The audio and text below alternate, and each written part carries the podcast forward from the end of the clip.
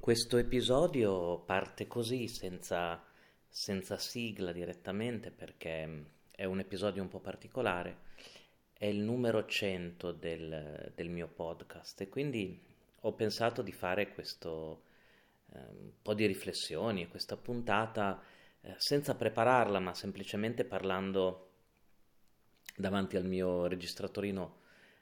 eh, digitale, non ho neanche allestito la, l'attrezzatura che solitamente utilizzo per, per, per, registrare gli episodi del mio podcast, perché mh, vuole essere un po' un punto di arrivo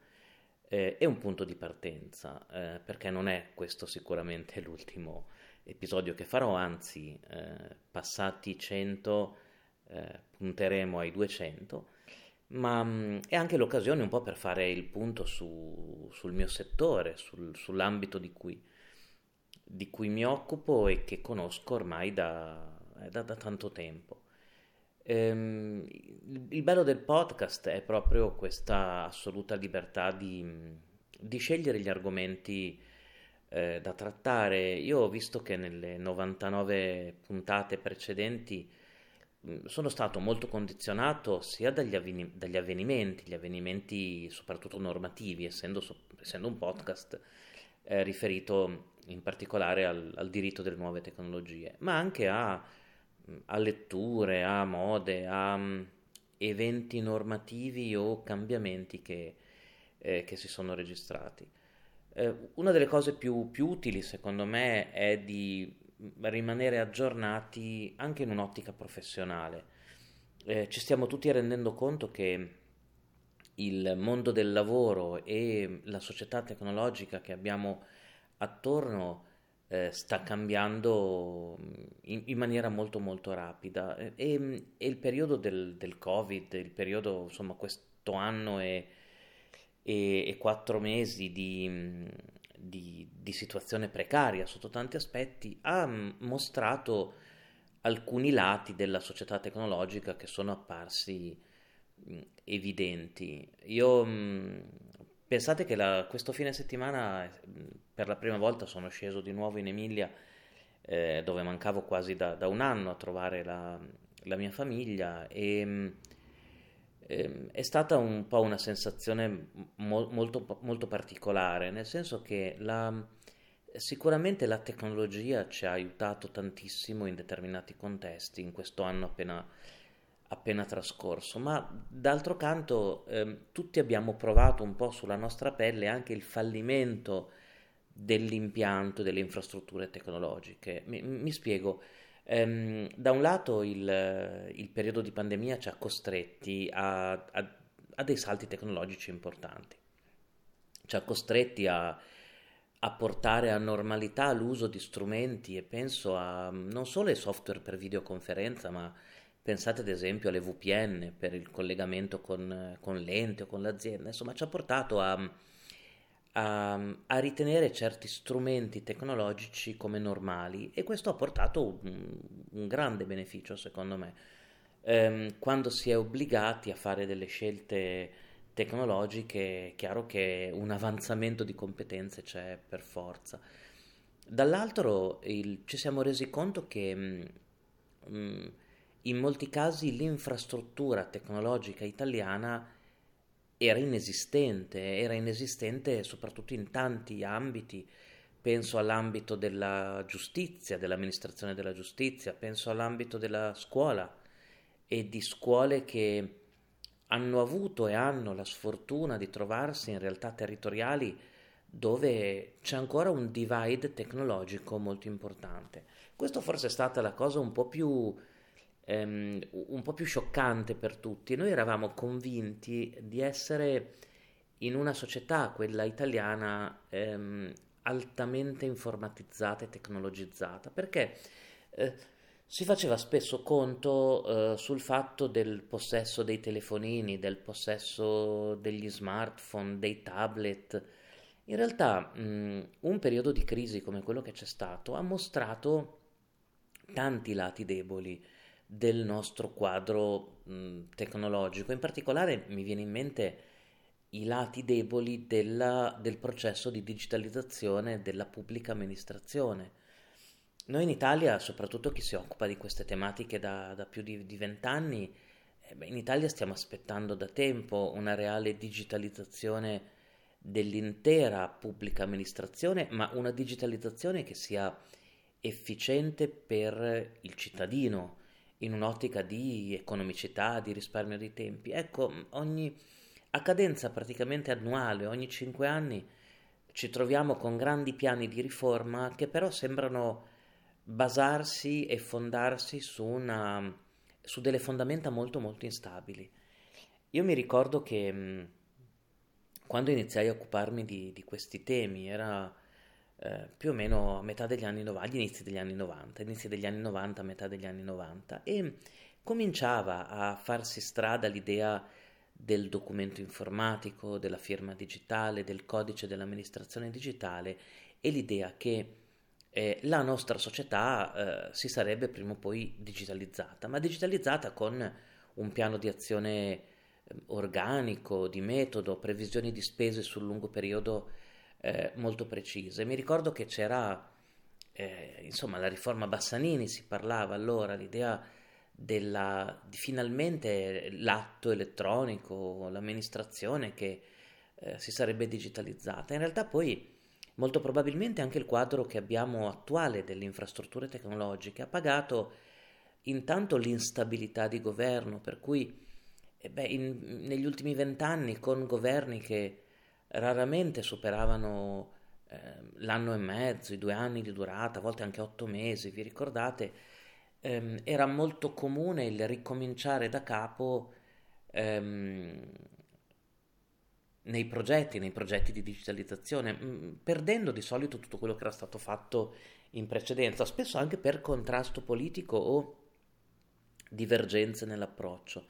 Ecco, il periodo del Covid ci ha, mh, mm, ci ha mostrato evidente, secondo me, questa mancanza di una politica eh, sul lungo periodo eh, attenta al, all'economia, agli investimenti nel mondo del digitale italiano. E, e quindi si spera che questo, diciamo, che questo eh, accadimento abbia portato senno eh, nei,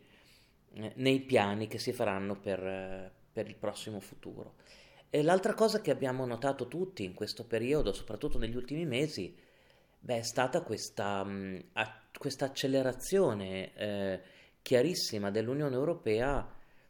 nella corsa alla regolamentazione del, non solo del mercato unico digitale o del mercato dei servizi digitali, ma anche ad esempio dei temi quali la protezione dei dati, ehm, la protezione dei dati non personali, ma anche eh, l'intelligenza artificiale, ehm, il machine learning e la robotica. Questo è molto, è molto interessante e questo mi fa molto piacere non solo per noi studiosi ormai un po' attempati che ci stiamo occupando di questi temi, ma mi fa molto piacere per le giovani generazioni, perché abbiamo un po' tutti la sensazione che i prossimi dieci anni, forse già i prossimi cinque, ma i prossimi dieci anni saranno anni cruciali per la, la transizione al digitale di cui si parla da tanto, ma di tutti, dei quartieri, delle periferie, dei cittadini. E questo è molto interessante. Io mi ricordo che mh, mm, nel 2000, era il 2000 più o meno, 2000-2001, ma mi sembra il 2000, ehm, andai a Parigi a una conferenza internazionale, era una delle prime conferenze cui, eh, cui partecipai come giovane studioso di questi temi, stavo facendo il mio dottorato di ricerca. E andai a Parigi in questa conferenza della um, Camera di Commercio Internazionale, ICC si chiamava questo ente, International Chamber of Commerce, probabilmente esiste ancora. E, ehm, era il 2000 l'anno nel quale in Europa l'Europa presentava la sua idea di mercato digitale, di economia digitale. Si guardava agli Stati Uniti dove le, le dot com, ma soprattutto l'economia digitale aveva fatto ripartire grandi parti dell'economia e in Europa si, si, programmava il futuro, il futuro digitale e mi ricordo l'ambiente che, che c'era in questo grande convegno dove eh, c'era Nokia, ad esempio, i rappresentanti di Nokia. Nokia allora si, si presentava all'Europa come l'azienda che avrebbe cablato il, l'intero nostro continente. Beh, l'atmosfera che si respirava era, il contrario di quella che si respira ora, cioè c'era un'attenzione a non prevedere delle normative troppo vincolanti, eh, soprattutto nei confronti delle piattaforme. Perché? Perché eh, era considerato come implicito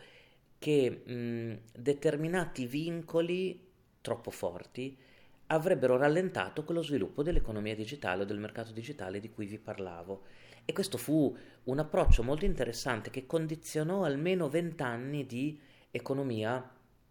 e di regolamentazione delle tecnologie nell'Unione Europea. E quindi mi ricordo che era il periodo in cui doveva partire il commercio elettronico, dovevano eh, arrivare gli smartphone che ancora non erano arrivati, doveva partire, dovevano partire le transazioni eh, digitali anche, tra, anche nel business to business, tra grandi realtà. E quindi un po' la parola d'ordine era un po' quella di non prevedere profili di responsabilità molto, molto forti, di non prevedere obblighi di intervento, vi ricorderete, dei provider sui contenuti e di non prevedere in generale dei vincoli, eh, dei vincoli particolarmente restrittivi um, per gli operatori di questo ambito. Ora, mh, non so se questo approccio eh, abbia funzionato o meno, sicuramente anche il mercato digitale europeo è è partito, però mh, ci ritroviamo a vent'anni di distanza esatti, mh, in particolare mi riferisco agli anni tra il 2016 e, e, e questi ultimi mesi, dove l'Unione Europea sembra aver preso una direzione completamente differente, cioè mh, sembra che si sia resa conto di aver lasciato troppa libertà agli operatori e stia un po' correndo ai ripari. Ha iniziato a correre ai ripari con il regolamento europeo per la protezione dei dati, quindi tra il 2016 e, e il 2018, in realtà un po' prima, ehm, perché si era resa conto l'Unione Europea che eh, il quadro relativo alla protezione dei dati, come generato dalla direttiva madre del 1995, aveva creato una, un framework molto, molto frammentato, molto, non c'era coerenza, insomma, eh, su queste tematiche. Quindi si è partiti con la normativa sulla protezione dei dati. Poi mh, è arrivata la, eh, la regolamentazione, la direttiva sul copyright e l'idea di aggiornare la tutela della proprietà intellettuale eh, che non è più fatta di come una volta di software, di opere multimediali, ma adesso è fatta di social network, di, di piattaforme, di contenuti, di condivisione, di, di brevi estratti di, di, contenuti e di necessità di tutela o di individuazione dell'autore. Ecco, si è partiti con la riforma nell'ambito della, della, del copyright. E poi dopo mm, in questi ultimi mesi l'attenzione al digital single market, la proposta e l'annuncio di regolamenti su il mercato unico europeo, la gestione dei contenuti d'odio, la gestione dei contenuti complessi o critici da parte delle piattaforme e infine qualche settimana fa l'annuncio di una regolamentazione dell'intelligenza artificiale che diventa uno dei settori di investimento più importanti per l'Unione Europea. Eh, come dicevo, questi sono, sono tempi eh, entusiasmanti a mio avviso, sono tempi veramente dove tutto sta succedendo in, in grande, con grande rapidità e che richiedono un'attenzione che io sinceramente non ricordo nella mia disciplina dagli inizi. E, ehm, ecco perché, mm, come dicevo, questo mio podcast probabilmente durerà eh, a Dio piacendo ancora tante tanti episodi e tante puntate perché passata questo, questo spartiacque, no? questa barriera dei primi 100 episodi, ho già tanti spunti che mi vengono in mente sul quadro che si sta disegnando. E, ehm, come dicevo, questo è un quadro che diventa interessantissimo per le, per le giovani generazioni, a mio avviso, cioè per gli studenti universitari, i neolaureati o chi si avvicina alle professioni, ma anche chi, ad esempio, sta, mm, eh, sta portando avanti una professione che necessariamente deve cambiare ehm, nel perseguire questi cambiamenti. Perché sono momenti interessanti? Beh, perché le possibilità che offrono eh, questi processi di trasformazione digitale sono innumerevoli. Io mi ricordo quando iniziai a occuparmi di questi temi, ehm, erano due o tre gli argomenti di cui ci si occupava. Mi ricordo eh, nel 1992-1993 tutta l'attenzione degli studiosi era tendenzialmente sulla riforma della, eh, del diritto d'autore, quindi la prima normativa italiana che introdusse non solo il tema della pirateria, ma anche delle modifiche alla normativa sul diritto d'autore e applicò al software la disciplina della proprietà intellettuale e nel 1993 mi ricordo la normativa sui crimini informatici che pose nuovi problemi, ad esempio ai penalisti. In più ci si occupava in quegli anni di, di questioni sui nomi a dominio, eh, si avvicinava al codice dell'amministrazione digitale, si vedeva all'orizzonte, come dicevo, la riforma della PA digitale e a metà degli anni 90, nel 1995-96, si apre la grande frontiera della protezione dei dati. Però comunque, era comunque un panorama dove il giovane studioso, la giovane studiosa, eh, aveva delle vie abbastanza obbligate, soprattutto se voleva lavorare. E, ehm, oggi il quadro è, è, è completamente cambiato. Oggi ci sono anche ambiti specifici, secondo me. Penso ad esempio all'intelligenza artificiale, che possono, attorno ai quali si può costruire una professionalità, un futuro e un mestiere, posto che anche il diritto sta diventando completamente digitale. Ehm, già in molti e in molte hanno costruito una professionalità attorno al tema della protezione dei dati. Io ho dedicato molti episodi, come sapete, a questa serie Vita da DPO che porterò avanti perché ho già in agenda altri, altri, altri altre data protection officer da ascoltare, soprattutto adesso che stiamo compiendo i tre anni dall'attuazione del regolamento europeo. Beh, eh, questa serie Vita da DPO è proprio pensata per far comprendere in concreto quando, quando determinate competenze possano diventare un vero e proprio lavoro. E, ehm, e oggi ai, ai giovani, alle giovani che, che ancora si stanno perfezionando, che si stanno laureando, mm, consiglierei sicuramente il tema della protezione dei dati come unico, eh, unica specializzazione e unica frontiera da esplorare, perché è una frontiera che è costantemente da esplorare. Consiglierei ad esempio l'esplorazione della protezione dei dati nell'ambito sanitario, la protezione dei dati dei minori, anche il rapporto tra protezione dei dati vista da dei giuristi e la cyber security, anche magari con qualche nozione tecnica. E, ehm, io mi ricordo che quando fu presentato il regolamento europeo per la protezione dei dati, anche in Italia, mi ricordo una conferenza stampa dell'allora, dell'allora garante per la protezione dei dati, che era Soro. Beh, mi ricordo che eh, disse chiaramente in questa conferenza stampa la protezione dei dati porterà posti di lavoro e non era uno di quegli annunci no? tipo politici del, dei milioni di posti di lavoro, veramente il, la, la, nuova attenzione, percezione al problema della protezione dei dati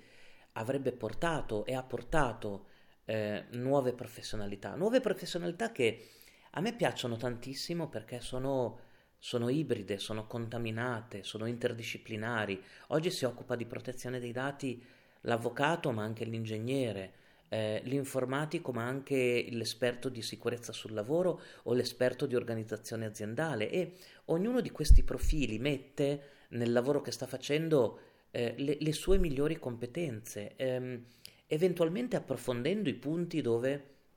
non si è più esperti.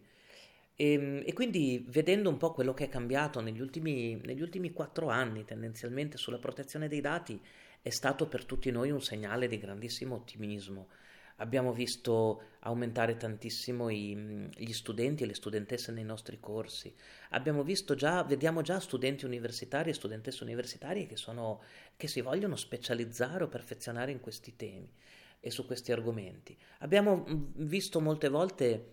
eh, esperti eh, con un'esperienza di 10 anni o di 20 anni che hanno messo a, loro, messo a, disposizione di tutti le loro competenze, concorsi di formazione, associazioni, iniziative. C'è stata una diffusione di contenuti di ogni tipo e di tutte le qualità, però eh, molto interessante su questi argomenti. Ecco, eh, mi viene in mente parlando con voi un po' a ruota libera stasera che eh, forse nel, nell'ambito dell'intelligenza artificiale e in generale nell'ambito del della trasformazione digitale della società europea, forse questo avverrà, eh, avverrà allo stesso modo. L'intelligenza artificiale è un tema che eh, quando abbiamo letto le proposte della, mm, insomma, dell'Unione Europea de, delle settimane scorse su un nuovo quadro, eh, un nuovo quadro mh, mm, di regolamentazione, beh, è diventato improvvisamente molto molto interessante. quest'idea di un'intelligenza artificiale all'europea, cioè un'intelligenza artificiale basata sull'idea di trust, di fiducia, ma anche sull'idea di trasparenza, di, di rispetto dei diritti, perché alla fine eh, la, diciamo, la grande eredità che noi abbiamo come europei è proprio l'eredità che ci portiamo usciti dalla seconda guerra mondiale, quando è stato ricostruito l'impianto dei diritti, è proprio l'attenzione alla persona. Ecco, eh, questa attenzione a un'intelligenza artificiale è un obbligo di un'intelligenza artificiale all'europea che sia rispettosa soprattutto dei diritti delle persone, beh, apre secondo me delle prospettive di lavoro e di ricerca che sono enormi. Non, non penso soltanto a temi bellissimi quali la discriminazione, tema interessantissimo, no? i problemi di discriminazione dell'intelligenza artificiale, ma anche proprio a percorsi di certificazione, di codici di condotta, di validazione, di auditing, correlato alle attività di sviluppo dell'intelligenza artificiale. Tanto sappiamo tutti che l'intelligenza artificiale nei prossimi cinque anni avrà un impatto an- ancora più forte nella nostra società ed entrerà in tantissimi dispositivi, ancora di più di quelli che, che, che utilizziamo oggi, beh, ci sarà la necessità molto probabilmente anche di chi valuterà in qualche modo la conformità a legge e il rispetto di quei diritti di, quei diritti di, cui, di cui parlavamo. Quindi la protezione dei dati e il tema dell'intelligenza artificiale e dei big data stanno eh, mantenendo altissima, secondo me, l'attenzione di tutti coloro che stanno pensando a, a un futuro, a un lavoro, a investire tempo e competenze eh, anche con la consapevolezza che, che cambieranno le richieste del mercato. Dobbiamo essere comunque consapevoli che determinate professioni ehm, finiranno, o meglio, si dovranno trasformare per reggere eh, questo impatto e quest'urto della tecnologia, che ormai chi si occupa di tecnologia da, da decenni lo sa, la tecnologia è come un'onda che, che, non si ferma, che si può soltanto cavalcare, ma cercare di opporsi a, a quello che sta succedendo è, è veramente inutile. E questo mi porta al terzo argomento che volevo discutere con voi in queste riflessioni eh, notturne a ruota libera è quello della trasformazione digitale. Io sto notando anche come interesse nei confronti dei progetti di ricerca che noi facciamo come Università di Milano, che faccio anche io personalmente, questa attenzione a un processo di trasformazione digitale che riguarderà tutti più o meno, riguarderà le città, riguarderà i quartieri, riguarderà le scuole, riguarderà il posto di lavoro, riguarderà mm, le zone rurali, riguarderà le, le zone montane, riguarderà le campagne. E io penso che le prossime campagne elettorali per le comunali, per le amministrative, vedrete che saranno tutte sulla, eh, sulla digitalizzazione delle periferie, delle parti della società che soprattutto sotto e del, e del, nostro territorio, che soprattutto in periodo di Covid hanno dimostrato delle grandissime vulnerabilità. Ecco, quest'idea della trasformazione digitale è secondo me molto interessante anche dal punto di vista lavorativo professionale, ossia saranno richieste sempre di più competenze nei prossimi anni di chi possa essere in grado di gestire questa transizione al digitale. E di solito si parla di responsabili per la transizione al digitale soltanto in ambito pubblico. No? Sapete che la normativa eh, di diritto amministrativo recente ha previsto eh, questa figura che dovrebbe accompagnare gli enti nella trasformazione digitale. Ma se ci pensate un attimo, non è soltanto un problema del, dei comuni, delle province, certo è un problema grande, ma la trasformazione digitale, questo percorso verso la trasformazione digitale, dovrà riguardare tutti, riguarderà gli ordini professionali, che dovranno ad esempio digitalizzare eh, la parte di gestione, che ne so, dei disciplinari, ma anche dei, dei curriculum e delle competenze dei, dei, dei professionisti iscritti, riguarderà le famiglie, la transizione digitale dell'ambiente domestico, ambiente domestico che è diventato improvvisamente sotto Covid un ambiente di lavoro, questo confine tra casa e lavoro è stato in molti casi spazzato via in quest'anno e mezzo. Poi ci sarà la transizione digitale della, del professionista singolo, eh, non solo degli ordini ma anche del professionista. Il professionista che magari scoprirà che non è più necessario lo studio, non sono più necessari dei muri, eh, ma magari per un giovane avvocato che comincia adesso, un giovane commercialista, un giovane consulente, un giovane ingegnere, è più che sufficiente un, un, computer portatile, un buon servizio di cloud dove condividere i dati o custodire i dati e non ha più bisogno di tutto quello che era considerato un simbolo della professione o delle professioni, che era ad esempio lo studio, l'ufficio, che dir si voglia. Negli Stati Uniti leggevo degli, degli articoli che parlano di, di, come gli avvocati, ad esempio, sotto i 40 anni,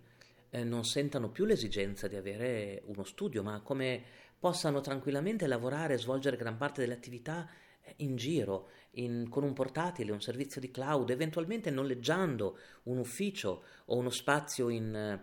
in co-working se devono ricevere una persona con certe garanzie, un cliente no? con certe garanzie di riservatezza. Quindi questo tema della trasformazione digitale mi sta affascinando molto perché, e sto avviando delle linee di ricerca su questi argomenti, perché non riguarda più soltanto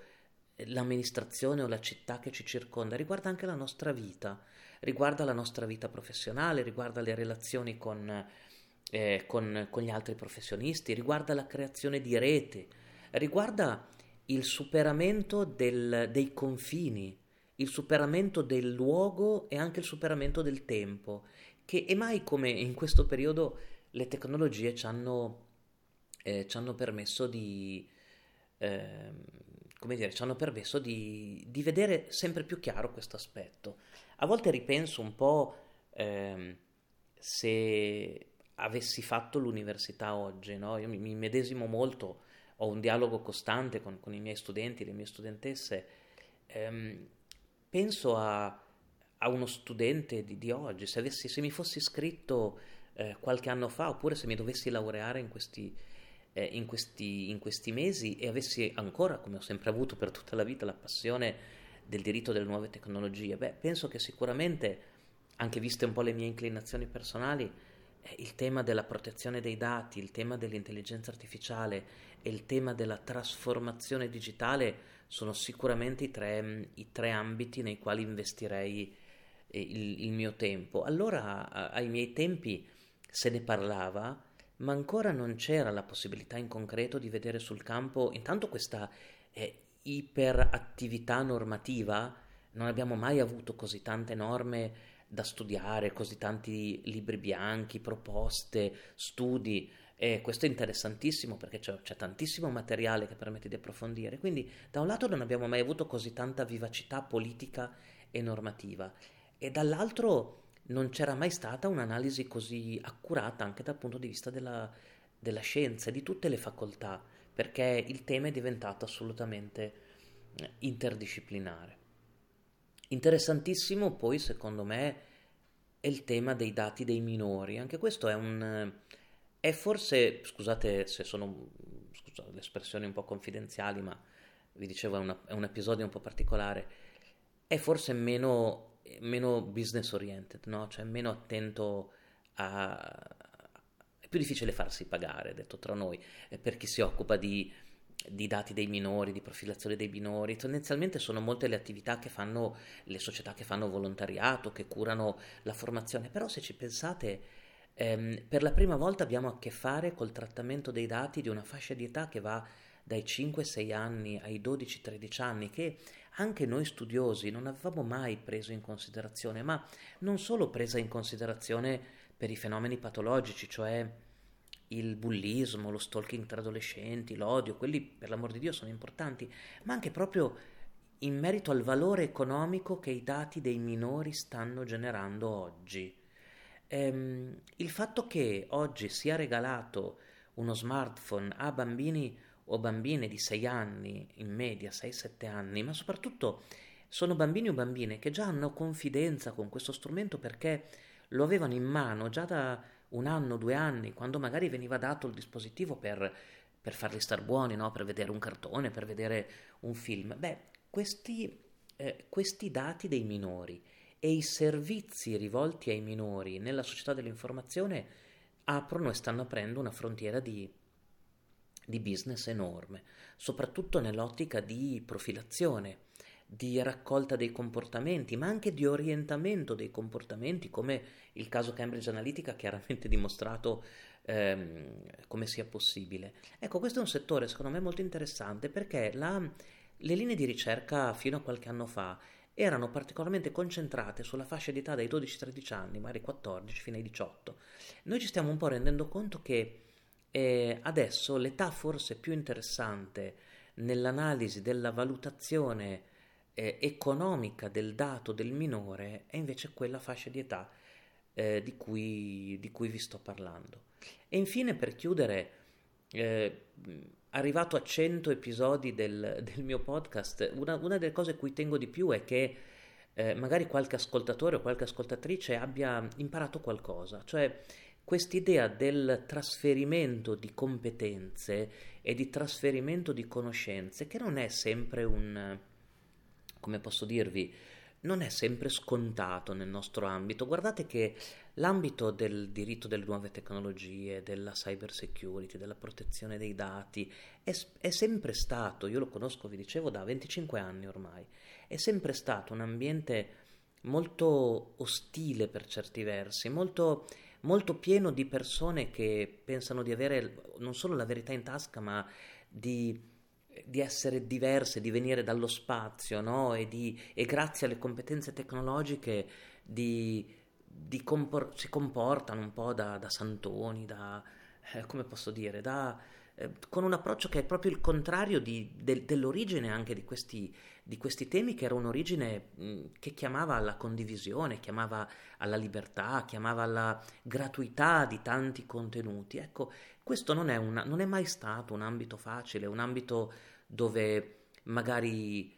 la nicchia di mercato è molto ristretta, dove gli operatori che, che si dividono gran parte del mercato sono pochi,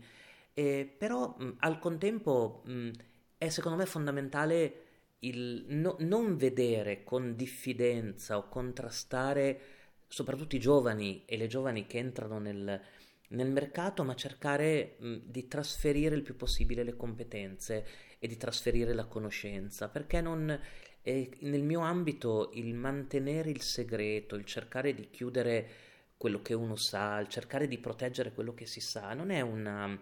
come posso dire, non porta tendenzialmente ricchezza, ma è, è spesso un segno di, di, di, debolezza, è un segno di timore. Invece la trasparenza assoluta su, su quello che si fa, sulla condivisione delle, boh, delle linee di ricerca, del pensiero, è, è invece il modo migliore per migliorare anche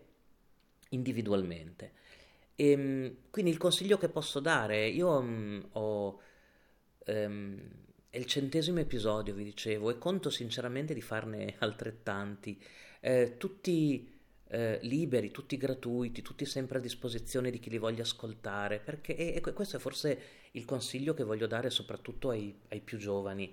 Non, cioè, vi, cercate di vivere anche voi di condivisione, di diffusione, aprite, aprite profili, aprite blog, aprite riviste, aprite riviste aperte, scrivete tutto quello che vi viene in mente, condividete, fate attenzione alla qualità dei contenuti, cercate di, di puntare sempre più in alto nella, soprattutto nella qualità, nella verifica delle fonti, nell'attenzione alla forma, perché sicuramente se i contenuti sono interessanti, se avete cominciato ad avere un, anche un piccolo seguito di profili, di, di, contatti, di conoscenza, sicuramente la vostra parola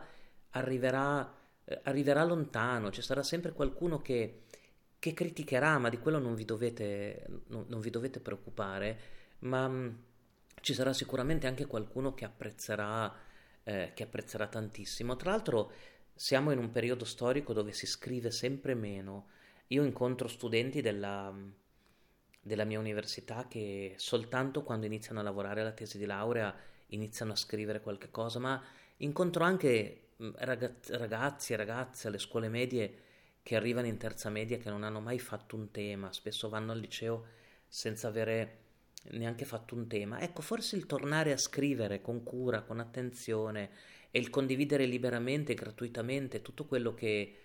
ehm, che si scrive, ma anche essere molto aperti alle critiche, ai commenti, ehm, interpretare i commenti e le osservazioni altrui come occasione di crescita, eh, forse adesso è un momento in cui ce n'è grande bisogno.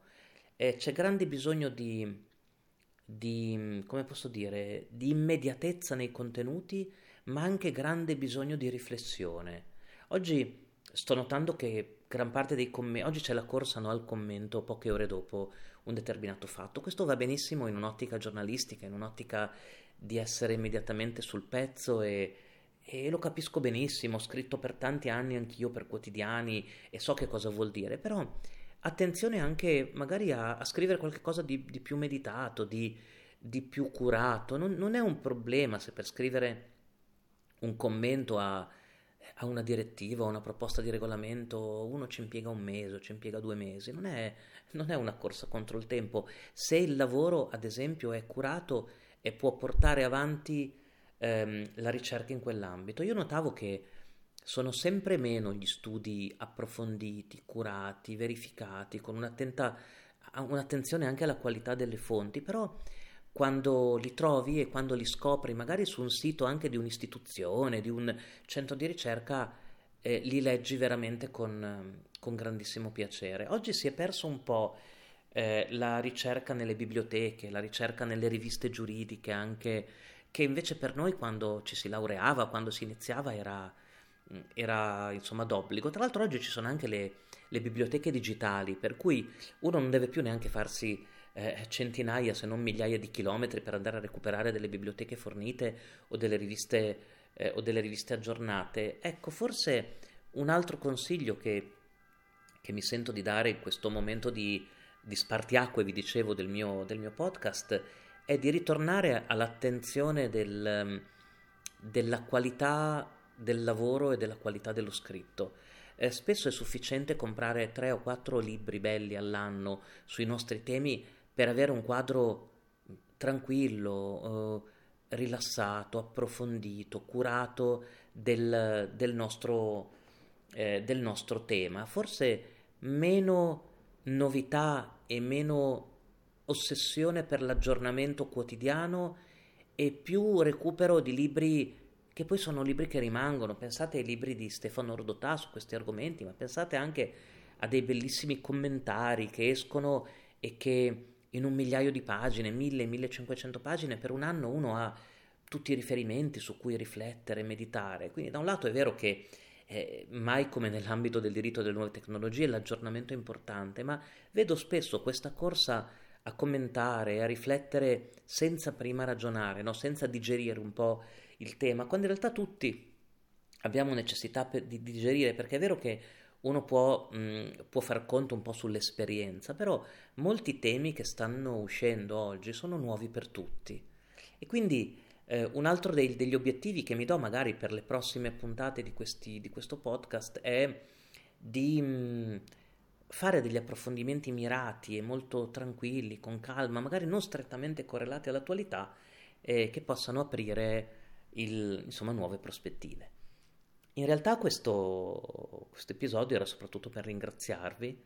Eh, vi voglio ringraziare e quindi il centesimo podcast o episodio sarà anche di ringraziamento. Eh, siete tantissimi ad aver scaricato i miei podcast, vedo che sto arrivando ai 100.000 download e le visualizzazioni sono milioni, ho, non, non, vi dico in questi anni e sinceramente non, non so come ringraziarvi. Vedete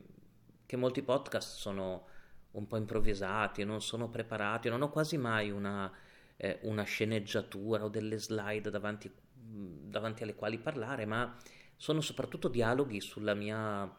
sulla mia esperienza quotidiana, sulla passione che, che, cerco di metterci, soprattutto quando vedo le mie studentesse, i miei studenti che, che si appassionano a questi,